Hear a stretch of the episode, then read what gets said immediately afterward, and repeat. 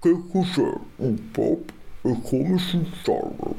Che cos'è il POP e come si installa? Che cos'è il POP e come si installa? Che cos'è il POP e come si installa? Lo scopriremo subito dopo la sigla! Elettricista Felice, a cura di Alessandro Bari. Ma questo benedetto POP, Padova o Otranto Padova, che diamine è questo benedetto POP? POP, POP, POP, come la musica pop. Che cos'è? Ma non solo che cos'è, come si installa una volta che capiamo che diamine è? Secondo voi ve lo posso raccontare io che sono un enorme ignorante? No, andiamo a disturbare l'esperto del giorno, la lesione Piamentone. Caro Alessio Piamonti, l'uomo più bello del mondo con quegli occhioni azzurri, esperto delle normative, ci viene a raccontare che cos'è il POP e come diamine possiamo installarlo senza andare in galera e facendolo funzionare specialmente. Per chi non ti conosce, più che andare in galera, evitiamo di mettere un dispositivo che poi non lavora bene, no, o non serve a niente se non si è messo male. Chi sono un progettista di impianti elettrici che si occupa anche di formazione specifica per gli installatori tramite il brand il professionista elettrico, che offre corsi di formazione su argomenti specifici come può essere la protezione contro le sovratensioni, e tramite il brand il circolo elettricisti illuminati, che offre un percorso che serve a portare la professionalità al livello successivo dell'elettricista. Ma vogliamo dire che anche come hobby fai lo gigolo?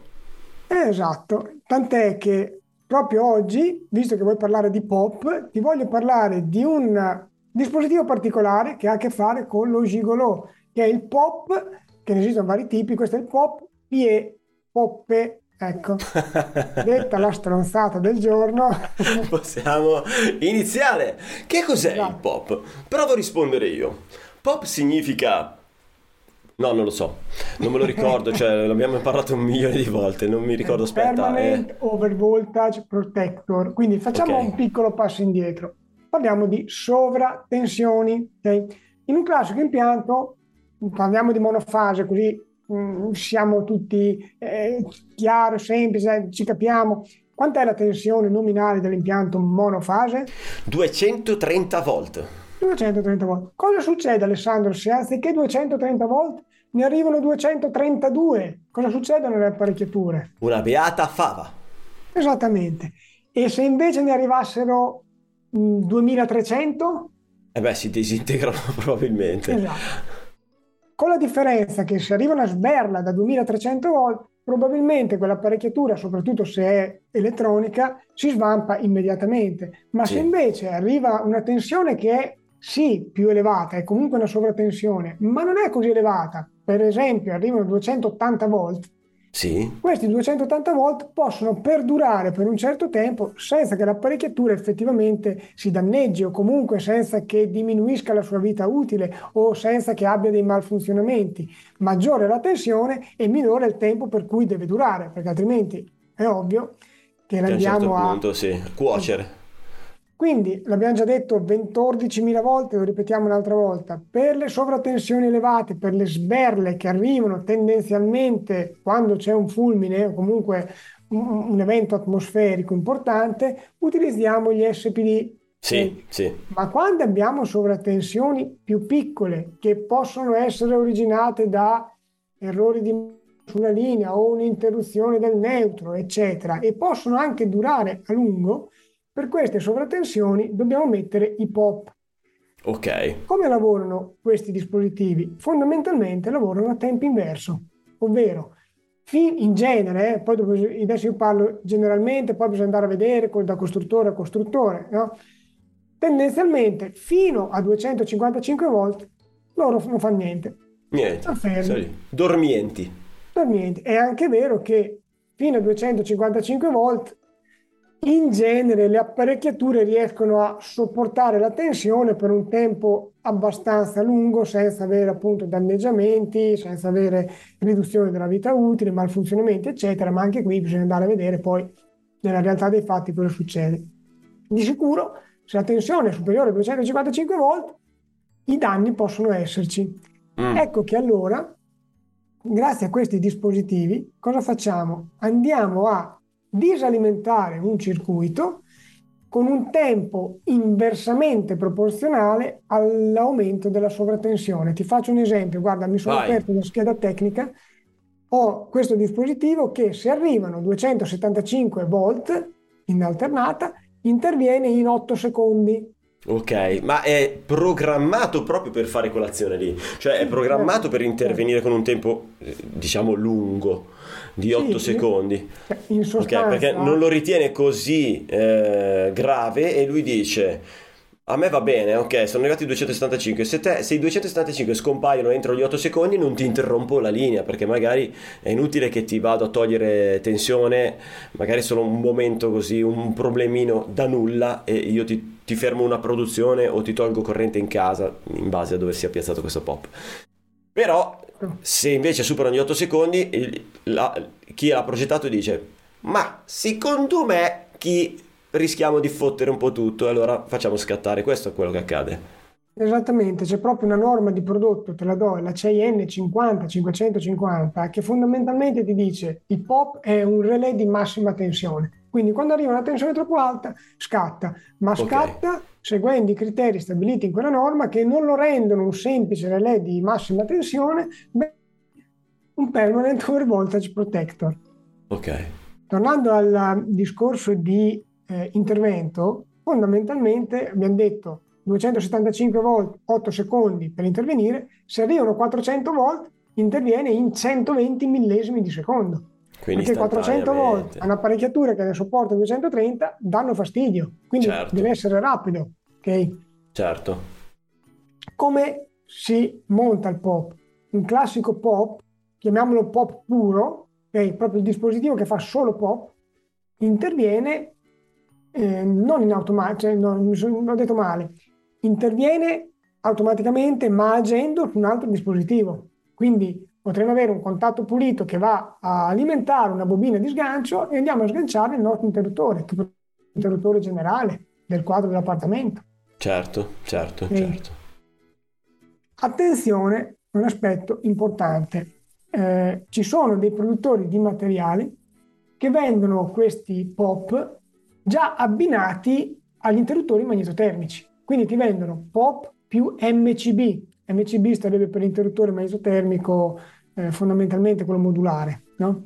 Ok. Benissimo, dispositivo unico, più facile da cablare, non dobbiamo fare robe strane, ok, ci sta, ma come abbiamo già detto in un'altra puntata, io invito l'utente elettricista volta a seguire questo consiglio, fai attenzione a non prendere quei dispositivi che fanno tutto insieme, quindi potresti avere POP più MCB, quindi l'interruttore magnetotermico, più l'SPD in un unico dispositivo. Cioè, tu fai quello che ti pare, ma a mio avviso questi sono dei prodotti commerciali e in certi casi rischi che non possono garantire una protezione così fine come farebbero invece i dispositivi presi a sé. Cioè, perlomeno, il mio consiglio, tieni fuori l'SPD dal blocco POP più interruttore. Sì, diciamo che dovresti farti due conti, dovresti capire quello che ti serve realmente nella tua condizione e se quello che ti serve coincide precisamente con quello che hanno stabilito i costruttori del pezzo unico, ben venga. Cioè.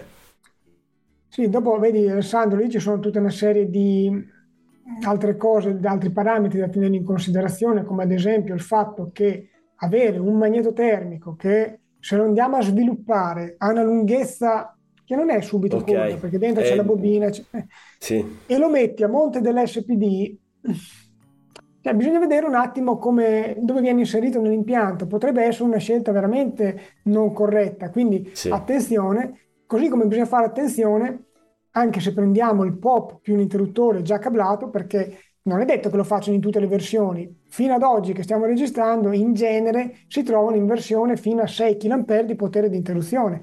Ma se noi lo dobbiamo andare a installare come generale in una fornitura trifase da 10, 15, 20 kW, quello che è, in cui la norma chiede di avere il potere di interruzione almeno da 10 kA, capisci che quel dispositivo non lo puoi installare subito a valle del contatore. E anche qui ti voglio raccontare una storia anzi, sai cosa faccio? Te la leggo perché me la sono aperta, in cui un elettricista, un iscritto al circolo, ha avuto questa esperienza. Quindi ti leggo testuali parole, dice Gianluca: scusate se la spiego lunga, oggi ho avuto l'ennesima dimostrazione che i magazzini ci vogliono rifilare i prodotti che gli pare pur di venderci qualcosa. In questo caso parlo di dispositivi di protezione dalle sovratensione. Grazie ai corsi di Alessio ho scoperto che oltre agli SPD esistono anche i POP e li commercializzano anche in dispositivi che fanno ambedue le funzioni, integrati negli interruttori magnetotermici. Cosa ha fatto Gianluca? Gianluca ha fatto una ricerca perché appunto è capitato in questa situazione che aveva bisogno dei 10 kA, ma gli vendevano in 6, no? Allora ho detto: no, in 6 io qui non posso mettere 6 kA, ho una corrente di cortocircuito più alta, non voglio che mi si schianti. Quindi cosa ha fatto? Ha chiesto al magazzino di dargli un prodotto equivalente a quello di una nota marca che lo faceva da 6 kA specificando il codice, e loro gli hanno proposto però uno scaricatore senza il pop, abbinato al magnetotermico, dicendo che era il sostituto. Quindi il magazzino, io non so se l'ha fatto in malafede, se l'ha fatto perché voleva vendere, oppure era in buona fede solo per ignoranza, gli ho dato quel dispositivo, ma lui aveva bisogno di un eventualmente SPD più POP più interruttore, e invece gli hanno dato SPD più interruttore. Cioè, lui alla fine aveva bisogno del POP e il POP non c'era nella nuova proposta. Certo. Quindi ha rischiato di spendere 400 euro in questo dispositivo che poi non sarebbe andato bene.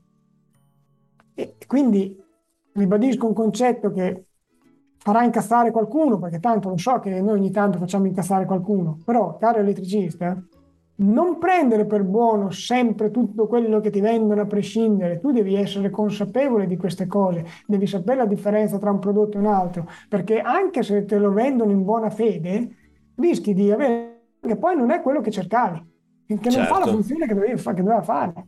Certo. E questo capita ancora più spesso se agli utenti finali che vanno nell'imbrico, ok, dove vendono materiale elettrico, e fanno le domande tecniche ai ragazzi che ci sono in corsia.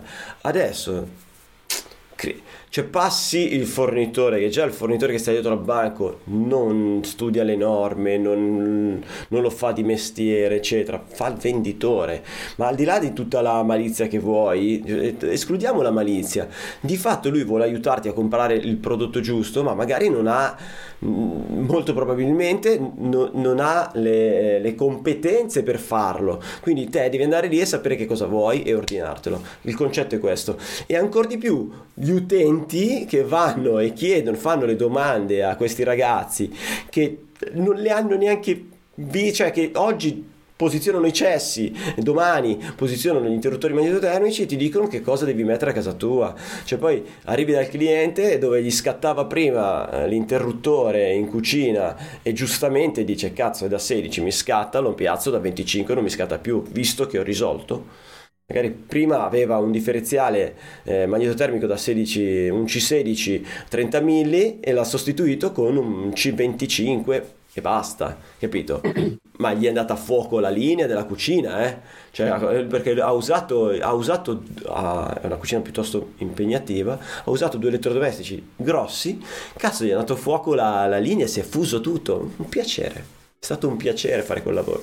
Però questo succede perché l'utente non ha competenza, si affida a persone che non hanno competenza e passi l'utente che non va bene, non dovrebbe farlo. Ma te, professionista, Cristo, cioè devi sapere che cosa vuoi. Già. Senti Alessandro, quando vai in onda? Ma io le manderei anche oggi stesso, se non è un problema per te. No, per me va bene, però ne approfitto per fare una comunicazione, se me lo permetti. Ma certo, sai che tu puoi fare quello che vuoi. Vede? Si vede tutto, allora, sì. Il libro, io speriamo che me la cavi, il mio primo libro, ha avuto un successo incredibile, noi non ce l'aspettavamo, quindi mi scuso in prima persona con tutti quelli che lo stanno aspettando, siamo in ritardo con le consegne, perché abbiamo... Guarda, davvero è incredibile, un successo strepitoso, e facciamo fatica a starci dietro con tutte le consegne, per cui in questo momento la consegna va dai 7 ai 10 giorni dal momento dell'ordine. Ci metteremo in pari, non ci aspettavamo un risultato del genere, però c'è ancora in tempo per ordinare la tua cosa. No, rimostralo. Alessio Piamonti, io speriamo che me la cavi. Come l'elettricista può... Cavi. Come l'elettricista può cavarsela grazie al metodo MIC. Ah, caro ragazzo, ma tu elettricista, come puoi vivere senza il libro dell'Alessio Piamonti? Non puoi farlo. Qualcuno, nonostante sia entrato nel tuo sito eccetera, poi mi pone la domanda: ma sai che sono entrato, ho guardato dappertutto ma non ho capito quanto costa? Cioè, allora sono entrato anch'io e ho detto: cazzo, ma è così nascosto il prezzo? Aspetta, scusami che ti inquadro di nuovo. Qui si vede? Dov'è? Sì, vedo la tua faccia ma la scritta non la vedo. Ah, eccola lì. Vabbè, 19 euro, ragazzi, 19 costa euro, 19 euro una copia. Se uno prende più copie ci sono lo sconto. Aspetta, 19,1 19,2, era 19,1, 19,2, 19,3. Volevo dire che qui c'è anche un capitolo dedicato proprio agli SPD e ai POP, quindi apre la mente su questi argomenti che io davo per scontato fossero già abbastanza conosciuti, invece ancora sono molto sconosciuti a molti installatori. Ok, ragazzo, bella puntatina, abbiamo chiarito e raccontato... No, aspetta, non abbiamo detto come si installa. Come si installa è un dispositivo simile ad un classico interruttore o dispositivo modulare, almeno i classici dispositivi modulari, quindi lo si installa nella barra DIN, nel quadro, e viene cablato, se è quello puro, con due fili che vanno a sganciare una bobina, se è quello già abbinato... non serve a far niente, si mette all'ingresso e l'uscita. Ok, quindi fammi capire, è un dispositivo che ha almeno 4 morsetti. Dipende se parliamo di monofase o trifase. Ok, certo. Parliamo di monofase, avrà almeno 4 morsetti, che sono l'alimentazione, da dove capta, da dove misura qual è la tensione che gli sta arrivando, e almeno un contatto puro. Esatto. Ok. Quindi se invece è in versione POP più magnetotermico avrà l'ingresso e l'uscita. E ti interrompe con l'uscita lì, non avrà più il contatto puro per interrompere altro. Potrebbe avere un contatto puro per un'eventuale segnalazione, per un qualcosa. Ok. Dopo quelle dipende dal costruttore. Va bene. Però non ci sono grandi attenzioni da porre nell'installazione. No, non è come l'SPD che figa... Bisogna frustarsi in faccia per capire quale SPD devi mettere, come lo devi mettere, dove lo devi... No, perché sennò poi quando succede il fulmine, la tensione, caduta di tensione, si capisce un cazzo, sangue dalle orecchie. No dai, è un po' più semplice il pop, dai. Direi un bel po' più semplice. Ragazzi, una puntata che non ho ancora mandato in onda e che ne andrà in onda dopo, per la fretta di chiudere la puntata entro un certo termine, perché era una puntatona lunga, no? Proprio per tossici, una puntatona inguardabile, dove una chiacchierata tra me e Alessio su il progetto di casa mia, che andrà in onda più avanti, non so quando. Per la fretta di chiudere ho fatto un teniamoci in contatto, e anziché lanciare la sigla ho interrotto secco la puntata lì. Mi dispiace. Mi scuso in anticipo. Metto 2 sigle oggi. Metto la sigla iniziale e finale insieme. Allora, ragazzo, ti ringrazio, ti bacio. Come ringrazio e bacio tutti quelli che ci hanno seguito fino a questo momento, sia quelli che guidando ci hanno ascoltato attraverso il podcast e quelli che invece hanno guardato il mio viso da elettricista che non sa le cose e il tuo bellissimo viso da esperto di normative, e come direbbe una persona atta al marketing, comprate il libro dell'Alessio Piamonti e teniamoci in contatto. Elettricista felice. Vai sul sito elettricistafelice.it. Elettricista Felice, il podcast numero 1 interamente dedicato agli elettricisti, che puoi guardare su YouTube o ascoltare su Spotify mentre guidi il tuo furgone. Porca paletta, volevo mostrare il libro perché ne abbiamo parlato, ma mi stavo guardando intorno, non ce l'ho qua, ce l'ho su... credo che sia sul comodino, perché sono le letture della sera, no? Prima di addormentarti. Sì, prima di addormentarti guardi, come si monta il pop? Ma non ce l'ho, però per la prossima puntata che registreremo me lo porto qui, così faccio vedere anche che è stato autografato. Ah, tra l'altro mi hanno chiesto, ma perché l'Alessio Piamonti non ha utilizzato metodi tipo Amazon eccetera, che sono sicuramente rapidi nelle consegne ma anche sono meno impegnativi dal punto di vista di Alessio proprio, no? Cioè, quindi deve gestire meno cose, e io ovviamente te l'ho chiesto per poi comprendere la motivazione. Te mi hai detto perché non mando solo il libro, ma volevo gestire un po' diversamente il rapporto con chi ha scelto di comprarlo, e quindi curare un po' questo aspetto. Non voglio raccontare che cosa, il cosa e il come arriverà, però è carino, e quindi la motivazione è perché vi vuole bene.